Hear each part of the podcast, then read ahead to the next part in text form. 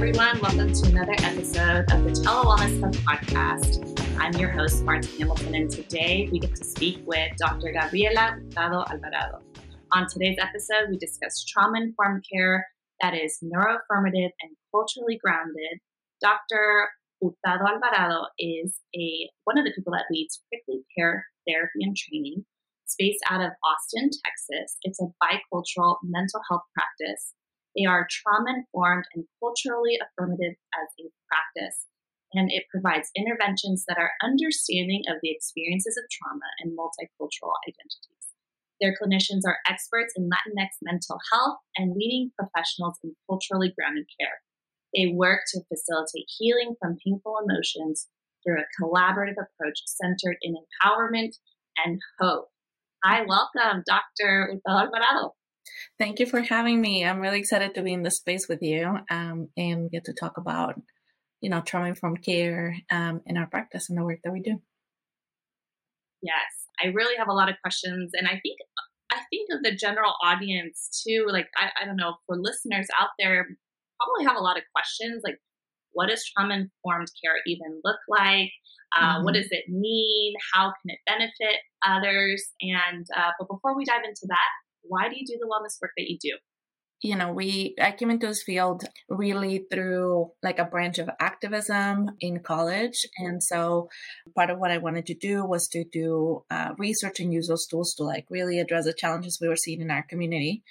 And in that process i landed in grad school and you know worked in eh, as a clinical psychologist. And one of the things that um, was limiting about and continues to be uh, limiting about our field is that we don't include BIPOC populations in the treatments that we do and the research that we do in the consulting that we do, right? And so a lot of these approaches fall short, or we need to adapt them in all kinds of ways um, for them to work in our community. And so that's how Prickly Pear came to be. Me and um, my colleague Josie Serrata actually came together in a space for Latina researchers because we were looking for mentors. Uh, we were looking to connect with people with similar interests.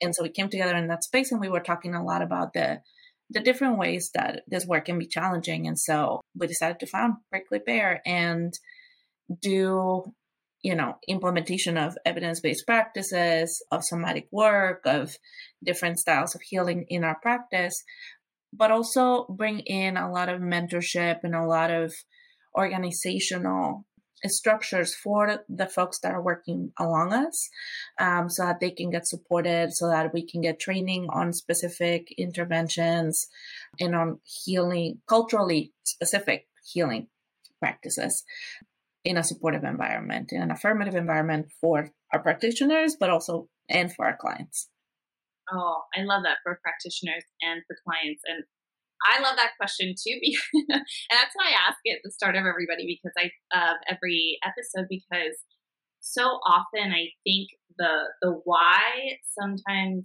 it's so eye opening to hear people's story behind the background, the training, the mm-hmm. the dissertation, the time in clinical training and, and hours and establishing a practice I love hearing the heart and and the story behind what drives that passion because you have mm. to be committed. You have to be committed to show up to, to do that because just to give people a background and understanding about how many years have you been dedicated to this? Because you mentioned, you know, there was activism in college and that led to grad school and you have your PhD. So how many years has this been something for you? Um, so I went to college uh, in 2006 and graduated from my PhD program in 2015. I had to go through my program a little bit faster because I was an international student at the time. Okay. Um, so I usually would add another year to that. And then, you know, we're required to have time that is supervised in order to get licensed as a clinical psychologist. Not every psychologist mm-hmm. is in clinical in clinical right. settings, and so they they might not go through a path. But in order to get licensed, you need at least one year of supervised experience after getting your PhD. And so it's been altogether almost 17 years to get here. Wow. Mm-hmm. Wow. Well, I just, I really admire that. So I just wanted to highlight that because I, I just, I know from colleagues who have gone the route that you have gone through, I, the passion, it really has a lot of commitment, hours, blood, sweat, and tears, truly. And so I just really admire that. And, and for those listening too, when the depth of expertise and and dedication to this topic that that you have just uh, mm-hmm. is really really admirable and I, I, that's why i'm also really excited to get to speak with you one-on-one and pick mm-hmm. your brain Thank so you. for yes for those listening can you explain the concept of trauma informed care a little mm-hmm. bit and and its significance when it comes to mental health absolutely and i just realized i want to say 17 years since i'm to get here to where I'm right now. Yes. Um, but yes. overall, it's about it's a it's a while. It can be like it's a while. No, absolutely. I think people, I, I you know, people are always surprised. I think because I think sometimes psychology. I don't want to generalize for everybody, but I think in the field of psychology, there are lots of different paths you can take. And then also on top of it, not every field within mental health does the same thing. Right. And I sometimes I think people might think like, oh, maybe you're learning how to ask questions or different things. But some people are focusing on research, or some people are focusing on clinical interventions, uh, assessment creation, and statistics. There's so much. And one of my goals with this podcast is to also inform people like what goes into yeah you know the background the, the training into when you go into that therapy session or you schedule you know your consultation just kind of the preparation that it took to get there. So yes, not I understand it wasn't all that, but just the the level of yes. commitment to this to where you've arrived now. So no, and I, I love that because yeah. I think that's something that when you're in it, right, you can forget yeah. how long it, it took. And so I think that also gives us pause, right, in valuing the work and the expertise that we bring. Um, And for folks to know, right, like when, as you're saying, like when they connect with us, what does that mean? What are they getting when they're connecting yes. with us? For sure. Yes, exactly. I mean, I was really, when I read your bio, to me, that really stood out. So I was like, yes, I get to speak with this expert in this field. I want to pick pick her brain. So yes, I'm curious if you could share a little bit about that. Like what is trauma informed care and its significance in mental health? Yeah, so trauma informed care um, became a buzzword, I think, like in the last 10 years, right? And so it was a paradigm shift in our field where we had, we, we were having conversations and then requirements and then guidelines and in practice about understanding around what trauma is and how it impacts the individual and how that shows up in the room outside from the direct interventions that we have.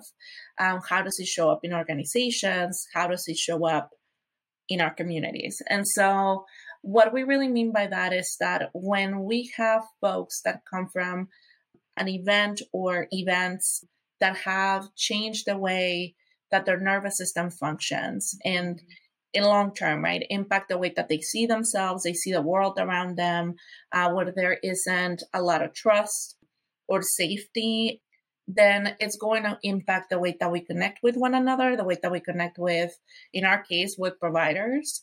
And so there's a lot of different things that we can do to then provide a sense of safety from the get go. So that starts when we have our websites up and people can find information about how our offices look like, what we look like, um, what our backgrounds are, what our stances are and approaches are to the care that we provide so that people you know we're we're being open and transparent about that and then having a lot of collaborative practices to make sure that people feel empowered, understood, seen, and safe. And so, what we want to make sure as part of um, trauma informed care is to understand uh, what folks are going to need to feel safe and and uh, be able to show up authentically in the room, which is key to then be able to develop rapport and be able to develop a relationship to then implement the work that you know we're in our yeah. space to do.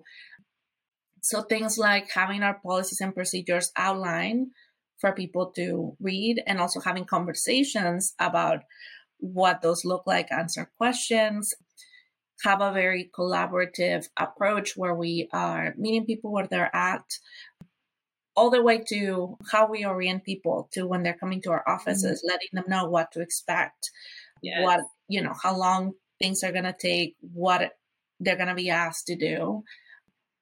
And then in the therapeutic process, really creating trust. Um, and one of the biggest interventions that we'll do is going to be in what happens in the room live and that therapeutic relationship. Of course, we have like different strategies that are really important.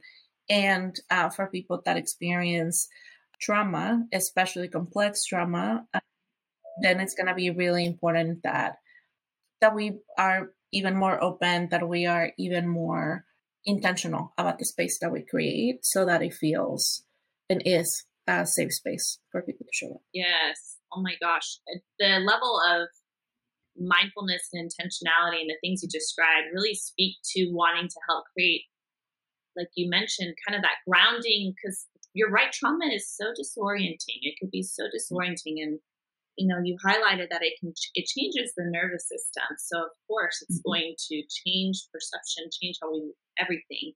And I think that is a really compassionate approach, not just like clinically strong, right? But like very mm-hmm. like it sounds very compassionate approach with empathy um, and dignity and um, giving your clients the opportunity to know exactly what to expect sounds like it was really really really helpful and mm-hmm. do you find that there are specific maybe cultural practices or en- interventions that you find effective or helpful when working uh, with individuals who have experienced trauma who are part of the Latinx population. Absolutely. That are culturally um, sensitive. Absolutely. And I think that, um, you know, when uh, I, am somebody that was trained by behavioral, um, and so I was trained in DBT and ACT and CBT. Um, and so those interventions were helpful for folks that were in, in certain points of their journey, right? And that had access to um, resources. And I don't only mean financial or time, um, but also a lot of regulation, right? To be able to engage in a lot of that cognitive work. And so, where we start is um, with a lot of folks is bringing in a lot of somatic work. And so, um, understanding where folks are at in that uh, regulation journey um, from trauma healing.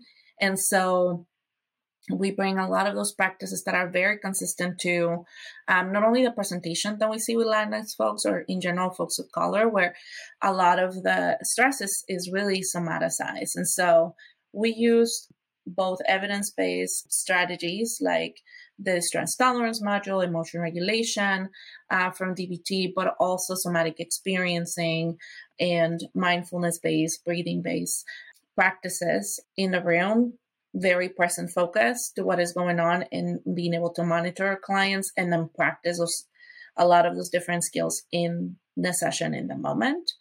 And then we use, in addition to a lot of regulation skills and psychoeducation, um, we do use a lot of narrative approaches to therapy um, and really trying to um, make a lot of the concepts that we're uh, educating our clients on more approachable, more consistent with the way that we talk in our community and addressing a lot of the stigma around mental health and really working on um, our clients creating community, really amplifying the social support that they have.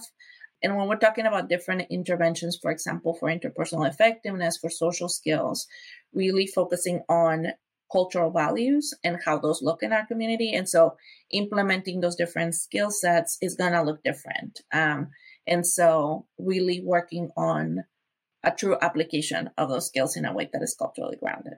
Wow. And do you find that there are certain stereotypes? You know, we're talking about culture mm-hmm. um, and being culturally grounded, you know, certain.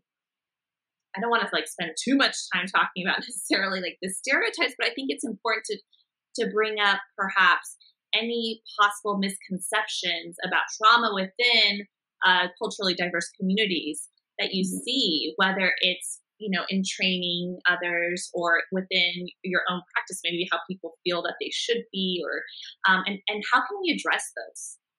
Yeah, um, I mean, there's definitely a lot of shame about mental health in general. So for folks to be struggling, for folks that are struggling with mental health concerns, there's not really a lot of openness to talk about it. And the other piece is that a lot of our communities are in survival mode. And so there hasn't really been a room to address things like trauma and intergenerational trauma. And so there's not a lot of things that we talk about. Um, so when we start naming things, I think keeping those terms very neutral is important, right? So we're explaining intergenerational trauma without judgment to address shame, to address the stigma, and to also understand that a lot of our folks are doing the best that they can. And some of the things that we're doing might not be um, helpful, right? Or may, may actually be harmful. And so I think that is that is the first one is that we might not talk or believe that mental health concerns have a real impact um, because we have to put them in a container inside of us to continue moving forward um, because we're in survival mode.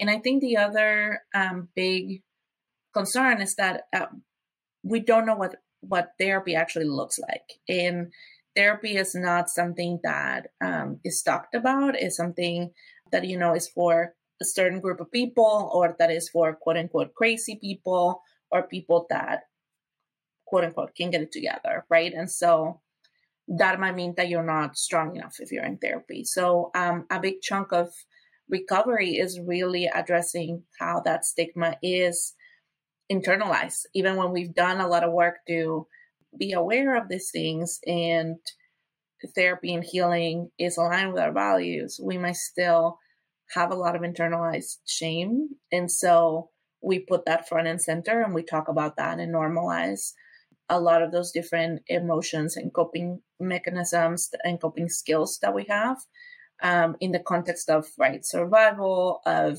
um, what we have available things that are helpful or unhelpful. And so i think those are the main two um, that i see a lot in the in the groups of people that we that we work with aside from the somatization of symptoms. And so not connecting that a lot of those somatic symptoms are part of mental health um, as well. Yeah, what are some of those that you typically see of those of those somatic symptoms? A lot of migraines and headaches, a lot of chronic body pain, a lot of gastrointestinal issues, a lot of autoimmune disorders. Um, usually in folks that have experienced complex trauma for prolonged periods of time, what we do see is that there's development of chronic illnesses, autoimmune disorders, just chronic GI issues. Those are the main the main ones. And I meant to ask earlier about complex trauma. Can you give just a general overview of what complex trauma is compared to just uh, to other trauma, just complex right. trauma specific? Yeah, and let me distinguish them. So when we talk about trauma, a, we talk about an event that had adverse adverse consequences for our um, mental health, right? Where somebody felt like, or truthfully, like their life was at risk, right? Their safety was at risk. And there's th- this negative impact that that event has had um, in the way that we see ourselves in the world around us. When we talk about complex trauma, we're not talking about one discrete event, but we're talking about multiple events that happen during a prolonged period of time. And so those are things like domestic violence, interpersonal violence, child abuse, child sexual abuse, things like all of that on top of like immigration, racism, discrimination. Um, those are things that compound and will have different impacts on top of the dysregulation, the negative affect, and negative ideas that we have about ourselves and the world around us. We also see a big impact on the way that we connect with others in relationships because uh, we've learned that people are not to be trusted. We've learned that maybe our system and our way that we see the world is not to be trusted. And so we will show up in, in a very different way interpersonally will really impact that. And then we have um, developmental trauma, which is when um, these events happen at times that are critical for development, especially during childhood or adolescence you know, earlier you mentioned because you're right, there are so many layers, and I everyone's experience can vary based on what they experience within trauma, and I'm assuming that brings different presentation when they come to therapy. And we talked about some of the maybe shame or guilt or assumptions that are negative when it comes to maybe being open to therapy or thinking about therapy. So I, I kind of want to bring some light to what you see happen when people start healing. So we know what they what they feel like. Okay, we talked about maybe migraines, stomach complaints, and this is what they might feel like therapy is maybe not for them because they should be strong enough. And but when they do walk in the door and they take that courageous step and they're talking with you and they they they now know what to expect because they're they're at with your practice and they're starting to do the work, the healing work what are some of the first signs of kind of recovery and healing that you see people experience? I love that question because it's a question that we get a lot with when clients are coming in. It's like, how would I know that I'm getting better? And yeah. so we, we, talk a lot about that piece. Um, and then when we're wrapping things up, we, you know, do kind of like a, a flashback to all the things that they've done. And so a lot of them can connect to some of the things that I'll share. So I think first and foremost, um, most of the clients that we see that have experienced trauma, complex trauma specifically, our practice really um, works with a lot of folks that have that experience. We see a decrease in suicidal ideation, both passive and active. A lot of our folks are chronically suicidal, especially feeling very hopeless for a long period of time. And so we start seeing a shift in that, as well as in reasons for living. So a lot of folks, when they come in, they um, have a few you know, relationships or things that they're looking forward to. And then we start seeing them connect with those things that really motivate them, really are source of joy, of engagement, right? And that really have them connect with this will to live and to this will to create a life that is enjoyable and pleasurable, you know, and that is worth it. So those two and i think interpersonally one thing that we see a lot is that when when folks are coming in they're very they're very guarded and and there's a lot of distrust and so when we're you know recommending different skills and, and coping strategies there's a little bit of oh, okay I'll, I'll do it but I, I, this is not going to work out for me you know like things are always been this way and they'll continue to be this way and so then we see a lot more openness to trying different things, to applying them, to tolerate that things aren't perfect. We start moving away from black and white thinking, or a lot of our folks do a lot of uh, intellectualizing. So we move away from that. And we also start um, seeing folks, which they hate that I use this phrase of sitting with your feelings. And so, I mean, being present in a moment with their emotions to be able to recognize the different things that are happening for them before an emotion shows up in this very intense way, as well as when they do have those intense emotions, what can we do? How can I take care of myself? And really implementing a lot of those skills on the daily. I bet it is such an incredible thing to witness that transformation. Uh, I'm I that sounds wonderful. I wanted to give everyone an inside view to see like how can they feel better? What does it look like? Mm-hmm. Because I know that when you feel lost, it's hard to imagine like how will this work for me and what could I feel like and uh, that things can get better are and just to hear the ways that you see that present itself for your clients is so encouraging. So Dr. Alvarado, I really appreciate you being a mm-hmm. part of our wellness journey today. How can people connect with you and and and in what states do you see people mm-hmm. you see people outside of austin right remotely yeah. so yes yeah, so um, you can connect with us in social media. Um, we are our practice is there under uh, Prickly Therapy, and we're on uh, all social media platforms. And I'm on Instagram as La Doctora Hurtado. So um, that is one way. And also through our website, pricklypeartherapy.com, um, where you can contact us through there, see what our practice is about. How can people connect with you and you see clients, you see people all through Texas virtually, right? Yeah, so we see folks virtually in uh, you know in all the state of texas dr Serrata and myself ha- are um, PSYPACT providers which means we can see folks outside of outside of Texas, um, and there is a list of a lot of different states that are oh, part of this. This is like a passport that allows us to see folks yes. uh, across different states, and so Sadly, it's not every state in the United States, but there's some. Yes. Um, Yes. And so folks can check that out. Those states are listed on our website, Okay. um, and more information about PSYPACT is there. And we also see people in person in the Austin area, in nearby areas, or hybrid models, um, especially because we do therapy, but we also do assessments. And so we're able to do those assessments in hybrid form and, if appropriate, virtually. Okay. Oh, good. That's great news because I wanted to make sure that people can get access to you. I mean, and all the amazing work that you're doing. And I'll make sure to write those links in the in the show notes. And also, prior to recording, uh, I was talking with Dr. Hurtado, and I found out that y'all are also hiring. So if you're listening and you're a provider, also maybe reach out because and you're interested in, in working with prickly, prickly pear therapy. Sounds like a wonderful place to work at. So just wanted to give that shout out too. But Thank uh, thank you so much for being here and for being part of our wellness journey. Thank you so much for having us.